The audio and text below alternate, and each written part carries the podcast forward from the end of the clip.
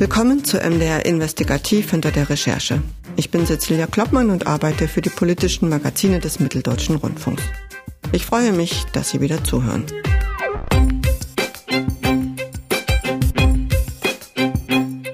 In dieser Folge soll es darum gehen, dass viele der in Deutschland lebenden Holocaust-Überlebenden mit dem absoluten Existenzminimum auskommen müssen. Warum das so ist und warum diese Menschen hier in Deutschland sind und wie der deutsche Staat mit ihnen umgeht, das ist diesmal das Thema. Im Zweiten Weltkrieg wurden sechs Millionen Juden umgebracht. Jedes Jahr Ende Januar wird zum Holocaust-Gedenktag daran erinnert. Hier ein kleiner Ausschnitt aus der Rede des deutschen Bundespräsidenten Frank-Walter Steinmeier vom vergangenen Jahr. Ein jeder von uns ist aufgerufen, jüdische Mitbürgerinnen und Mitbürger vor Bedrohungen, Beleidigungen und Gewalt zu schützen. Nicht in Zukunft, sondern hier und heute in dem Land. Das Gedenken an die Opfer der Shoah übersetzt sich für die Zukunft in ein Niemals wieder. Darin liegt unsere Verantwortung, die bleibt. Steinmeier spricht von Verantwortung. Es stellt sich die Frage, ob das auch heißt, Sorge für ein menschenwürdiges Leben zu tragen. Denn viele der hier lebenden Holocaust-Überlebenden sind aus der ehemaligen Sowjetunion eingewandert und Schätzungen gehen davon aus, dass fünfundsechzigtausend bis siebzigtausend hier in Armut leben. Auch der achtzigjährige Alexej Heistva muss mit der Grundsicherung im Alter auskommen, obwohl er sein Leben lang gearbeitet hat. Er empfindet den Umgang mit ihm und den anderen Leidensgenossen als würdelos. Das Leben könnte ganz anders sein. Und für die Würde, das wäre ganz anders. Selbstbewusstsein könnte ganz anders sein. Aber was können wir machen, wenn nichts ändert, schon viele Jahre. Bei mir zu Gast im Podcast ist heute der Autor Tom Fugmann. Hallo Tom. Hallo. Tom, äh, in dieser Podcast-Folge soll es um etwas gehen, was ich persönlich als Deutsche extrem beschämend finde, nämlich darum, dass diejenigen, die in der Nazizeit verfolgt wurden, deren Angehörige ermordet wurden, die misshandelt wurden, die schweres Leid erlitten haben und mit einer großzügigen Geste Anfang der neunzehnhundertneunziger Jahre nach Deutschland eingeladen wurden, jetzt nur allzu oft in extrem prekären Verhältnissen leben. Wenn es um die Ermordung der sechs Millionen Juden, also um die Shoah geht, dann hört man da oft große Worte, aber in der Realität, da kann man schon das Gefühl haben, dass es nur bei Worten bleibt, oder? Was meinst du? Naja, zumindest was diese spezielle Gruppe der circa fünfundsechzigtausend bis siebzigtausend Menschen anbetrifft, die inzwischen Rentner sind, von diesen eingewanderten Juden aus den Ländern der ehemaligen Sowjetunion, bei denen ist es eben so, dass viele mit der Grundsicherung im Alter auskommen müssen, also mit dem Existenzminimum, und natürlich wirklich Schwierigkeiten haben, im Alltag damit zurechtzukommen und da ein angemessenes, würdiges Leben führen zu können. Vom Beginn der neunziger Jahre an bis zweitausendfünf kamen insgesamt und zweihundertzwanzigtausend Juden aus der ehemaligen Sowjetunion, aus Sowjetrepubliken, also zum Beispiel aus der Ukraine, aus Russland, aus Weißrussland, nach Deutschland. Das war so ein großer Einwanderungsschub. Danach hat sich das Gesetz ein bisschen geändert und die Juden aus den ehemaligen Sowjetrepubliken kommen jetzt nur noch vereinzelt. Aber dass das in den neunziger Jahren so richtig losging, das hatte auch was mit dem Zusammenbruch des Ostblocks zu tun, Tom, richtig? Naja, ganz konkret hat es was damit zu tun, dass die letzte D D R-Regierung eine Entschließung verabschiedete, noch in der Volkskammer. Und da entschloss man sich, den Juden aus der damals noch existierenden Sowjetunion die Möglichkeit zu geben, ohne große Probleme, ohne bürokratische Hindernisse nach Deutschland kommen zu können, aus historischer Verantwortung. Und diese historische Verantwortung ist deshalb so interessant, weil die D D R sich ja eigentlich nicht zu ihrer historischen Schuld als ein Teil Deutschlands gegenüber den Juden und aus einer Verantwortung gegenüber dem Holocaust bekannt hat, sondern dass ja auch in dieser Erinnerungspolitik der D D R immer so ein bisschen negiert wurde und kaum eine Rolle spielte. Dann verabschiedete man diese Resolution, das wurde neunzehnhunderteinundneunzig von der Ministerpräsidentenkonferenz in der Bundesrepublik auch legitimiert, die haben sich dem angeschlossen und da gab es quasi den rechtlichen Rahmen, dass eben viele Juden relativ unproblematisch aus der ehemaligen Sowjetunion nach Deutschland kommen konnten. Du hast gerade gesagt, ohne große Probleme, also vereinfacht. Was hieß das eigentlich konkret? Wer nachweisen konnte, dass er Jude war, konnte nach Deutschland kommen. Es war richtig ein Eiertanz, weil natürlich wollte man kein konkretes Asylverfahren als Rahmen dafür nehmen, denn dann hätte jeder Einzelne nachweisen müssen, in der Sowjetunion politisch verfolgt zu sein. Und das war im individuellen Fall natürlich kompliziert und schwierig. Also hat man einfach gesagt, man behandelt diese Menschen ähnlich wie Asylbewerber und sie können eben nach Deutschland kommen als Kontingent, deswegen auch dieser Name Kontingentflüchtlinge. Und das war eigentlich relativ unkompliziert möglich, weil es war auch in der Sowjetunion so, dass in den Pässen dieser Leute stand drin, dass sie Jude waren. Unter Nationalität, ne? Unter Nationalität. Äh, interessanterweise galt das dann, wenn der Vater jüdisch war, was dann nochmal später, wenn diese Leute in die Synagoge wollten in Deutschland, ein Problem darstellte. Genau, weil halachisch gesehen, um das nochmal kurz zu erklären, für Leute, die das nicht wissen, ist die Mutter diejenige, die den Ausschlag gibt für die Zugehörigkeit zur jüdischen Religion. Ja, kurzum, das war dann relativ unkompliziert eigentlich möglich und es kam dann eben ein großer Schwung von Menschen nach und nach nach Deutschland. Aber ganz so einfach war es dann doch nicht mit der Ausreise, wenn man zum Beispiel mal den Fall betrachtet von Alexej Heistva, den wir am Anfang jetzt auch schon gehört haben und den du getroffen hast in Wismar. Wäre es früher, wir konnten zu dritt kommen. Aber es war Bürokratie, es war sehr komplizierte Bürokratie mit jüdischer Immigration. Echt als Jude oder nicht echt. Und so bis zum äh, weiter und weiter nach unten, bis zur dritten oder vierten Generation.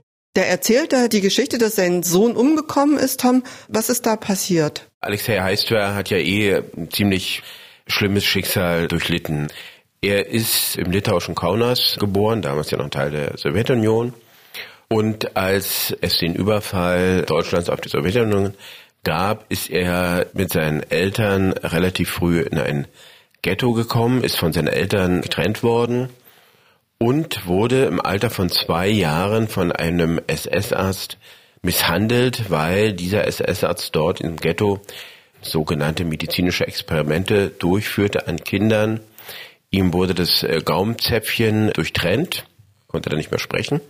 Er hat das Ghetto überlebt, ist zu einer Pflegefamilie gekommen, hat dann im Alter von neun Jahren das erste Mal gesprochen, hat dann aber doch eine beachtliche Karriere gehabt, also hat studiert, hat in der Sowjetunion als Wissenschaftler gearbeitet und lebte dann sozusagen in Moldawien, damals ja auch noch Teil der Sowjetunion und dann aber eine eigene Republik und musste eben auch erleben, wie der Nationalismus immer stärker wurde, wie der Antisemitismus größer wurde und bei einem antisemitischen Überfall ist sein jüngster Sohn zu Tode gekommen. Das war in der Phase, in der er aber eigentlich schon beabsichtigt hat, nach Deutschland zu kommen. Und dann war das eine langwierige Prozedur. Also er musste sehr detailliert nachweisen, dass er tatsächlich Jude ist, über mehrere Generationen hinweg. Und in dieser Phase dieses Nachweises und dass er da die entsprechenden Dokumente beibringen musste, kam es eben zu diesem Vorfall. Und wäre das alles ein bisschen unkomplizierter gelaufen, hätte sein Sohn vielleicht noch leben können. Von wann bis wann konkret? Wann hat er den Antrag gestellt und wann ist er dann nach Deutschland gekommen? Er ist neunzehnhundertsiebenundneunzig nach Deutschland gekommen. Dann kann man also davon ausgehen, dass er vielleicht dreiundneunzig diesen Antrag gestellt hat. Und die Eltern von ihm selbst, die sind umgekommen im Konzentrationslager? Ja, er hat dann später das recherchiert. Also er gehört auch äh, oder er ist der Vorsitzende einer Gruppe von jüdischen Holocaust-Überlebenden in Deutschland. Phoenix aus der Asche nennt sich dieser Verein, dem er davor steht. Und er hat das dann später alles recherchiert. Und wenn ich das jetzt richtig in Erinnerung habe, ist sein Vater im Konzentrationslager in äh, Dachau umgekommen und seine Mutter wurde im Konzentrationslager in Stutthof bei Danzig umgebracht. Viele der Einwanderer aus der ehemaligen Sowjetunion haben ja auch wirklich große Schwierigkeiten, diese ganzen Unterlagen beizubringen. Ich habe auch von einigen gehört, die wurden teilweise auch vernichtet, beziehungsweise viele Juden in der Sowjetunion haben sehr, sehr angepasst gelebt und haben jetzt kein ausdrücklich jüdisches Leben geführt. Wir hatten es gerade nochmal angesprochen, das Wiederaufflammen des Antisemitismus in der Sowjetunion, das hat was zu tun mit dem Zerfall, mit dem Wiedererstarken des Nationalismus, Tom? Es gibt, denke ich, zwei Gründe. Zum einen gab es immer schon seit dem Zarenreich antisemitische Vorfälle bis hin zu Pogrom gegen Juden. Also da griff auch immer dieser Mechanismus, dass Juden oft als Schuldige herhalten mussten für verschiedene Dinge. Und dann standen sie immer auch unter einem gewissen Generalverdacht, weil immer behauptet wurde, unter den Bolschewisten und Kommunisten wären viele Juden gewesen. Also machte man die auch dafür verantwortlich. Dann kam dazu, dass in der Sowjetunion viele Juden nicht die Möglichkeit hatten, ihre Religion zu leben, ihre Kultur zu leben. Das wurde also nicht offiziell gefördert im Staat, immer misstrauisch betrachtet. Und als dann zum Zusammenbruch der Sowjetunion kam, erstarkten natürlich auch in Russland und diesen anderen Ländern diese nationalistischen Bewegungen. Es hieß dann schon wieder, die Juden wären unser Unglück, sie wären eben alle Bolschewisten gewesen. Und das hat auch viele dazu bewegt, diese Länder zu verlassen, die Sowjetunion, die ehemaligen Sowjetrepubliken, weil sie einfach auch Angst hatten, was da kommen würde und eine bessere Zukunft für sich und ihre Kinder wollten. Ich habe das auch von einer Zeitzeugin gehört, die in Leningrad gelebt hat oder dann später Sankt Petersburg und die direkt auch von Demonstrationen berichtet hat. Also dass die Juden dafür verantwortlich gemacht worden sind für diesen wirtschaftlichen Zusammenbruch, also für die leeren Regale. Und wenn wir einmal dabei sind, sollte man vielleicht auch nicht vergessen, unter Stalin gab es diese Unterstellung der Ärzteverschwörung neunzehnhundertdreiundfünfzig.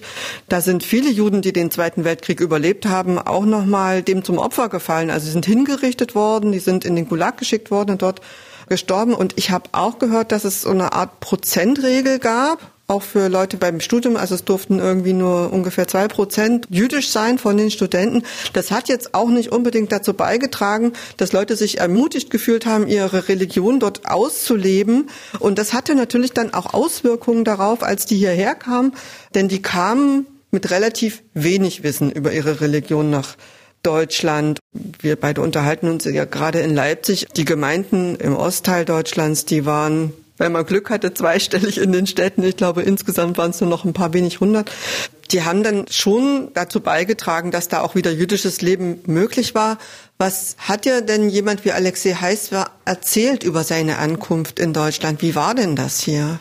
Für Alexej Heistwer war es dann so, also gab es wirklich einen äh, konkreten Vorfall. Er wollte dann in die Synagoge in Wismar und konnte aber eben nicht nachweisen, dass seine Mutter jüdisch war, weil, wie gesagt, das haben wir ja vorhin schon besprochen, das spielte ja für diese Leute früher keine Rolle und dann durfte er nicht in die Synagoge. Und das beschreibt so ein bisschen diesen Prozess, den es auch vielfach in Deutschland gab, wobei man natürlich auf der anderen Seite auch sagen muss, dass die Synagogen und die jüdischen Gemeinden in Deutschland sich sehr um die Integration dieser Menschen bemüht haben. Es gab dann Sprachunterricht, es gab Integrationskurse. Das heißt, man hat sich natürlich bemüht, denen zu helfen, die zu integrieren. Auf der anderen Seite gab es natürlich gewisse Vorbehalte gegenüber diesen Menschen, die mit dieser Religion eigentlich nicht so viel anfangen konnten. Wir wollen ja gerade auch über die sprechen, die den Holocaust erlebt und überlebt haben und die jetzt hier in Deutschland leben. Das sind Menschen, die haben erlebt, wie ihre Eltern abtransportiert worden sind. Die waren selbst teilweise in Konzentrationslagern oder im Ghetto. Hast du bei deinen Recherchen eine Antwort darauf gefunden, warum diese Menschen ausgerechnet ins Land der Täter ausgewandert sind? Ja, ich glaube einfach, dass das für diese Leute nicht so eine große Rolle gespielt hat. Für sie gab es einfach die Möglichkeit, unkompliziert nach Deutschland zu kommen. Wenn man sich das überlegt, zum Beispiel in den U S A, wenn ich mich da richtig erinnere, konnte nur gehen, wer dort Verwandte hatte. Und in Israel, das erschien vielen auch einfach zu exotisch, vielen von denen nach Deutschland gekommen sind. Man darf aber auch nicht vergessen, wenn ich die Zahl richtig in Erinnerung habe, es sind, glaube ich, insgesamt eins Komma fünf Millionen Juden bis jetzt aus der ehemaligen Sowjetunion und den Nachfolgestaaten ausgewandert. Davon ist natürlich der Großteil nach Israel gegangen, aber viele eben auch nach Deutschland. Zum einen erschien ihnen das vermutlich von der Kultur auch näher, weil es ein europäisches Land war. Und der Sprung nach Israel war denen zu exotisch. Dann habe ich auch gelesen, dass viele von den Juden, die vor neunundachtzig aus der Sowjetunion nach Israel eingewandert sind, die haben nicht so schnell eine Wohnung bekommen, die hatten soziale Probleme. Das wurde dann auch natürlich zurückgespiegelt. Deshalb sind viele nach Deutschland gekommen, aus diesen pragmatischen Gründen. Und dieser Ballast der Vergangenheit, das Land der Täter und so weiter, spielte dabei gar nicht so eine große Rolle. Zumal auch viele einfach auch anerkannt haben, wie sehr sich Deutschland um die Aufarbeitung der Vergangenheit bemüht hat. zweihundertzwanzigtausend kamen bis zweitausendfünf. Es gab diese Erleichterung unter anderem, dass die keine Sprachkenntnisse vorweisen mussten vor Einreise. Die haben dann hier natürlich Sprachkurse gemacht. Das ist mittlerweile anders. Also alle, die nach dem ersten ersten fünfundvierzig geboren sind und jetzt einwandern wollen, die müssen eine Sprachprüfung ablegen. Aber die Frage ist schon auch, was deine Einschätzung ist, welche Chancen denn diese Menschen, zum Beispiel Alexej Heistwer, ich meine, der war Historiker, ein Historiker aus der Sowjetunion, und dann kommen diese Leute mit wenig Sprachkenntnissen. Welche Chancen hatten die hier überhaupt? Naja, die, die schon ein bisschen älter waren, über fünfzig, hatten es nicht einfach, weil die Abschlüsse eben nicht anerkannt worden sind. Das entsprechende Gesetz zur Anerkennung von Berufsabschlüssen im Ausland, das wurde dann auch irgendwann geändert, aber damals eben, Anfang der neunziger, war das eben nicht so, und viele von denen waren ja gebildete Menschen, die waren Historiker, die waren Wissenschaftler, also die beiden Herren, die in dem Beitrag vorkommen, der eine eben Historiker, der andere hoch angesehener Wissenschaftler in der Sowjetunion auf dem Gebiet der Funkwellentechnik. Und da sind auch viele Ärzte gekommen und Ingenieure, die mussten dann hier in einfachen Berufen arbeiten, also der Alexej Heistwer aus Wismar, der Historiker, musste dann auf einmal als Wächter arbeiten. Und das Problem war dann eben, dass sie dann in diesen einfachen Berufen, die sie dann vielleicht noch zehn, fünfzehn, zwanzig Jahre ausgeübt haben, bis sie dann Rentner waren, haben sie natürlich nicht genügend Rentenpunkte angesammelt, um da eine auskömmliche Rente erzielen zu können, sondern leben eben jetzt deshalb von dieser Grundsicherung im Alter. Um das vielleicht nur kurz zu sagen, es war natürlich irgendwo auch eine demütigende Erfahrung für die Menschen, die eben ja was geleistet haben in ihren Berufen, Fachleute waren dort, anerkannte Koryphäen, und auf einmal in Deutschland galt es alles nichts mehr und sie mussten dann auch als Bittsteller auftreten. Das sieht man auch gut in dem Film von dir, in dem Beitrag von Exakt vom zwölften Januar, den man in der A R D-Mediathek findet, wie schwer diese Menschen daran tragen, dass ihre Lebensleistung nicht anerkannt wird. Man muss natürlich auch auf der anderen Seite schon auch sagen, dass Abschlüsse nicht anerkannt werden und dass Berufsjahre nicht anerkannt werden. Dieses Problem haben auch andere Einwanderer. Was für diese jüdischen Zuwanderer, aus dem, was ich gelesen habe und erfahren habe, besonders schwierig zu verstehen ist, die kommen aus der Sowjetunion, genauso wie die Russlanddeutschen, die deutsche Minderheit, und für die gilt was anderes. Ja, da gibt es das sogenannte Fremdrentengesetz, deren gesamte Berufsjahre werden anerkannt für die Rente. Also das ist schon eine Ungleichbehandlung. Ob die Berufsjahre anerkannt werden oder nicht, das hängt eben vom Herkunftsland ab. Und für die jüdischen Einwanderer gilt eben das, was für andere Einwanderer, aber auch für Deutsche, die jetzt nicht genug eingezahlt haben, genau dasselbe. Wer nicht lange genug ins System einzahlt, der bekommt halt nichts, und der bekommt dann diese Grundsicherung. Bei der Berechnung, da werden zum Beispiel auch kleinere Vermögen angerechnet, Einkommen des Ehepartners. Das ist so ein bisschen so wie bei Hartz vier. Da bleibt natürlich überhaupt nicht viel übrig. Und der deutsche Staat, das hat dir der Alexej Heistva auch erzählt, der prüft da schon auch sehr genau. Ja, klar, wird genau geprüft. Letztendlich haben die Menschen, kriegen die analog zu Hartz vier Empfängern diesen Satz. Klar wird geprüft, haben die ein Vermögen oder haben die einen anderweitigen Zuverdienst. Da habe ich ja vor einigen Jahren schon mal eine Geschichte dazu gemacht, dass unter diesen Menschen, den eingewanderten Juden mit einem russischen oder sowjetischen Migrationshintergrund, sind eben auch welche, die die Leningrader Blockade überlebt haben. Und das war ja eins der schlimmsten Ereignisse auch im Zweiten Weltkrieg, die lange Blockade von Leningrad, viele Menschen sind an Hunger gestorben, und der russische Staat gewährt den wenigen Überlebenden, die es da noch gibt, die als Kinder das erlebt haben, eine sogenannte Ehrenrente von ungefähr acht bis zehn Euro umgerechnet im Monat. Und diese Ehrenrente äh, hat der deutsche Staat dann als einen unzulässigen Zuverdienst betrachtet, beziehungsweise einige Sozialämter, muss man sagen. Das wurde unterschiedlich gehandhabt. Also manche Sozialämter haben das großzügig gewährt, aber es gab eben auch einige Sozialämter, die gesagt haben, nein, das ist ein unzulässiger Zuverdienst, und haben das von diesem Hartz vier Satz abgezogen, was natürlich einigermaßen zynisch und unangemessen erschien, und die Praxis wurde inzwischen auch geändert. Also wer diese Ehrenrente noch bekommt, dem wird sie inzwischen gewährt. Es gibt noch andere Zuwendungen, die diese Menschen teilweise bekommen können. Alexej Heistwer zum Beispiel, der bekommt noch eine kleine Rente von der Jewish Claims Conference, weil er ein anerkanntes Holocaust-Opfer ist. Der muss natürlich immer alles, weil er diese Grundsicherung bekommt, gemeinsam mit seiner Frau alle möglichen Kontoauszüge vorweisen und muss auch das vorweisen. Und teilweise stellen ihm die Leute auf dem Amt schier unglaubliche Fragen, wie er dir erzählt hat. Diese Behörden, diese Leute, die keine Ahnung hatten, was Holocaust ist, sehr oft. Weil in unserem Wismar hier, als ich erklärte, dass ich bekomme als Entschädigung für Holocaust-Jahre, sie sagte, was ist das? Sagte diese Frau, die im Sozialamt arbeitet. Was ist das? Ja, wie man da ja hört, war er einem Verständnisproblem ausgesetzt, dass die zuständige Bearbeiterin in der Sozialbehörde in Wismar nicht wusste, was der Holocaust ist. Und äh, er hätte dann ein Buch mitgebracht, erzählte er auch selbst. Und dann war sie baff erstaunt, dass es überhaupt noch Menschen gibt, die das überleben oder überlebt haben und eben existieren. Und da werden so zwei Sachen deutlich. Zum einen ein Verständnisproblem sozusagen der deutschen Vergangenheit und was der Holocaust ist. Ob das an der mangelnden schulischen Bildung liegt oder ob das nicht ausreichend vermittelt wird, da kann man natürlich nur spekulieren.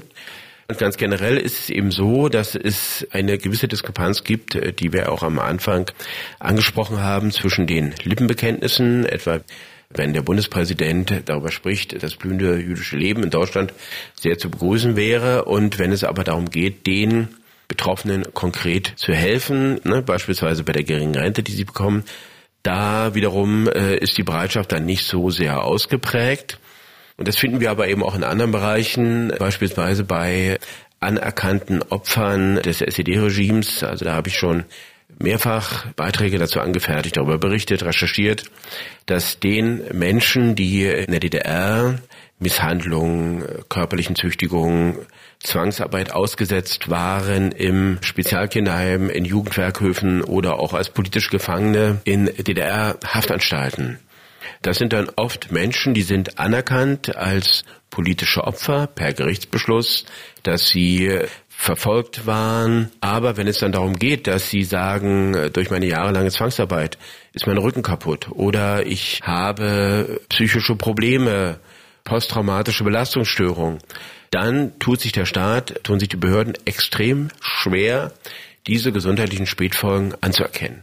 Und auch hier sehen wir eben eine Diskrepanz zwischen den Worten, dass man die D D R ja als Unrechtsstaat charakterisiert, aber eben, wenn es darum geht, den Betroffenen zu helfen, wird es extrem schwierig. Und diese Diskrepanz zwischen Bekenntnissen und konkreter Hilfe finden wir eben leider auf verschiedener Ebene. Im Prinzip geht es ja schon darum, dass es ein deutscher Staat war, der Unrecht verübt hat. Ob das jetzt in der Nazi-Zeit war oder ob es die D D R-Zeit war. Ich würde das eigentlich schon gerne auch nochmal ausführen, aber da fehlt uns jetzt gerade so ein bisschen die Zeit dazu. Aber sollte jemand von den Hörerinnen und Hörern der Meinung sein, dass dieses Thema Entschädigung von Opfern des D D R-Regimes auch mal ein Thema hier im Podcast sein sollte, dann schreiben Sie uns doch gerne unter investigativ at m d r punkt d e oder Sie finden uns auch auf Facebook unter M D R Investigativ und dann könnten wir da auch nochmal drüber sprechen, Tom. Wir gehen jetzt mal wieder zurück zu unserem eigentlichen Thema, denn das ist ja schon auch eine Frage, die sich aufdrängt. Wir reden über Menschen, die aus der ehemaligen Sowjetunion eingewandert sind, die teilweise schon in ihren fünfzigern, sechzigern waren, als sie hier nach Deutschland gekommen sind. Die haben in der Sowjetunion ein Leben lang gearbeitet. Die haben doch da eigentlich auch Rentenansprüche. Warum bekommen die denn von da nichts? Es gibt da zwei Probleme meines Wissens. Zum einen zahlen wohl russische Banken keine Gelder ins Ausland aus. Jedenfalls haben mir das die Betroffenen hier erzählt. Und dann tritt natürlich wieder das Problem des Zuverdienstes auf, selbst wenn die Menschen, das haben sie früher oft gemacht, dass sie dann nach Russland gefahren sind und haben sich dort bei den Banken ihre Rente auszahlen lassen, aber dann müssten sie die ja dann wieder in Deutschland als Zuverdienst eingeben und sie würde berechnet und am Ende sozusagen würde dieselbe Summe stehen. Insofern sparen sich das viele Menschen einfach. Zumal man vermutlich mit der Rente, die man da in Rubeln bekommt, hier in Deutschland gar nicht so viel anfangen kann. Nee. Ganz konkret, damit man mal auch eine Vorstellung hat an den beiden Beispielen. Du hast also den Alexej Heistva getroffen und der zweite aus dem Beitrag, der heißt Leonid Beresin. Über den haben wir jetzt noch gar nicht so viel gesprochen. Der war Professor für Funkwellentechnik, hat in Leningrad gelehrt, ist zweiundneunzig. Alexej Heistva ist achtzig. Ganz konkret, wie viel Geld steht denen zur Verfügung? Na, Alexej Heistwer bekommt meines Wissens ungefähr sechshundert Euro. Und Leonid Beresin bekommt eben genau diesen Satz der Grundsicherung im Alter. Das müsste bei ihm im konkreten Fall betragen vierhundertsechsundzwanzig Euro im Monat. Plus Miete und so weiter. Naja klar, die Miete und die Krankenversicherung wird vom Amt bezahlt, so wie das bei Hartz vier Empfängern auch wäre. Der erzählt dir ja auch, große Sprünge sind da jetzt nicht drin. Reisen unternehme ich keine mehr. Als meine Frau noch lebte, konnten wir noch ein wenig Geld sparen für Reisen ins Ausland. Das ist jetzt nicht mehr möglich. Also Reisen sind unmöglich, sagt äh, Leonid Beresin, und auch Theater- oder Kinobesuche, hat er dir erzählt, sind da nicht drin. Man muss vielleicht auch noch mal sagen, gerade für Menschen, die in der Sowjetunion gelebt haben, ist so ein Theaterbesuch, das gehört so ein bisschen wie zur Grundversorgung. Das ist für diese Leute natürlich eine Beschäftigung mit Kultur. Das bedeutet denen natürlich viel. Ja, und Leonid Beresin ist eben jemand, der trotz seiner zweiundneunzig Jahre noch sehr rüstig ist und der eben das dadurch ausgleicht, also er ist auch Vorsitzender eines Vereins der Überlebenden der Leningrader Blockade. Und diese Leute treffen sich eigentlich, wenn es eben nicht gerade die Einschränkung wegen Corona gibt, mehrmals im Jahr, ich glaube ein, zweimal im Monat, im Russischen Haus in Berlin. Und dann gibt es da Veranstaltungen oder man unternimmt Exkursionen. Kürzlich waren sie beispielsweise in der Ausstellung Topografie des Terrors. Also er findet sozusagen da für sich eine Bestimmung und einen Ausgleich dafür, dass ihm das Geld dafür fehlt, ins Theater und in die Oper zu gehen. Das gleicht er eben aus durch sein Engagement und das bedeutet eben auch viel. Und was man ja auch nicht vergessen darf, wir reden hier über betagte Menschen, über alte Menschen. Man weiß auch, was Medikamente kosten. Da gibt's immer noch eine Zuzahlung und so weiter. Also auch da reichen natürlich vierhundertzwanzig Euro im Monat überhaupt nicht aus. Den Menschen läuft die Zeit davon, ne? Die werden älter und älter und sterben natürlich auch. Man könnte jetzt auch unterstellen, dass äh, seitens der politisch Verantwortlichen hier auch auf Zeit gespielt wird. Das wäre jetzt ein bitteres Fazit. Aber es ist natürlich vor allen Dingen für Menschen wie Alexej Heistva oder Leonid Beresin, die durch einen deutschen Staat, das muss man ja immer noch mal sagen, schwerstes Leid erlitten haben, absolut bitter, dass sie jetzt wieder in einem deutschen Staat leben und als Bittsteller auch dastehen. Wir sterben, sterben von Jahr zu Jahr und vielleicht eine Hoffnung. Die Hoffnung stirbt als Letzte. Alexej Heißler spricht hier von Hoffnung. Meinst du, die ist berechtigt, Tom? Es gab ja bei der letzten Bundesregierung im Koalitionsvertrag auch schon die Absichtserklärung, dass man dieses Problem für die Betroffenen lösen möchte. Da ist allerdings nichts passiert.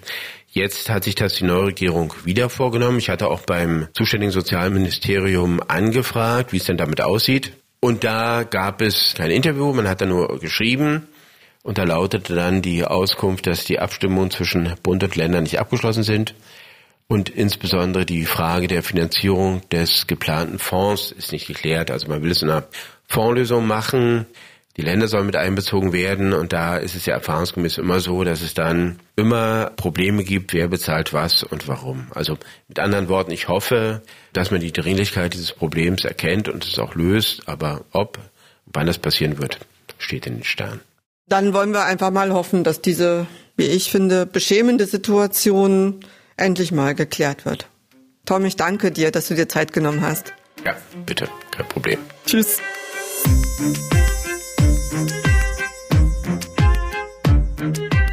Das war M D R Investigativ hinter der Recherche. Wir sind zu finden auf allen gängigen Podcast-Portalen und auch auf YouTube. Wir freuen uns, wenn Sie uns eine Bewertung geben und wir sind auch gespannt auf Anmerkungen und Kritik. Entweder direkt unter dem Podcast oder per E-Mail. Die Adresse wäre investigativ at m d r punkt d e.